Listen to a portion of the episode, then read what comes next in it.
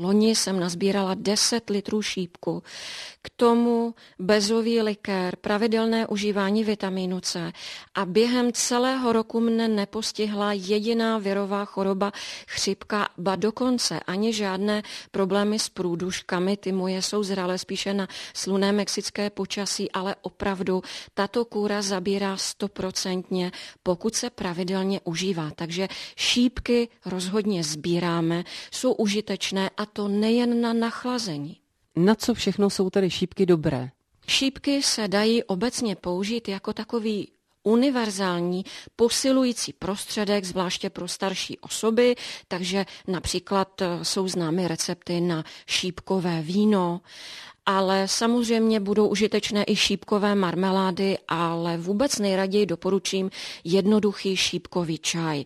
Ten se již za dob Hippokrata používal na odstranění ledvinového močového písku pro všechny potíže urogenitálního traktu, na podporu zažívání, na podporu vitality, ale například je velice užitečný i na podporu zdraví ústní dutiny, protože brání vznik vzniku paradentózy a tlumí krvácení v dutině ústní.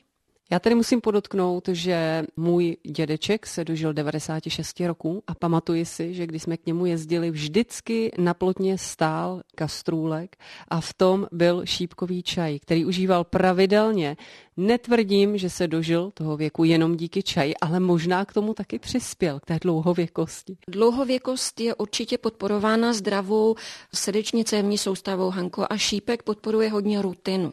A zvláště ženy budou znát, že rutin je látka, která bojuje proti křečovým žilám. Takže šípek spevňuje cévy, to bez sporu. Používali ho již staří řekové a říkali mu božský plot. Má se za to, že podporuje i potenci, libido.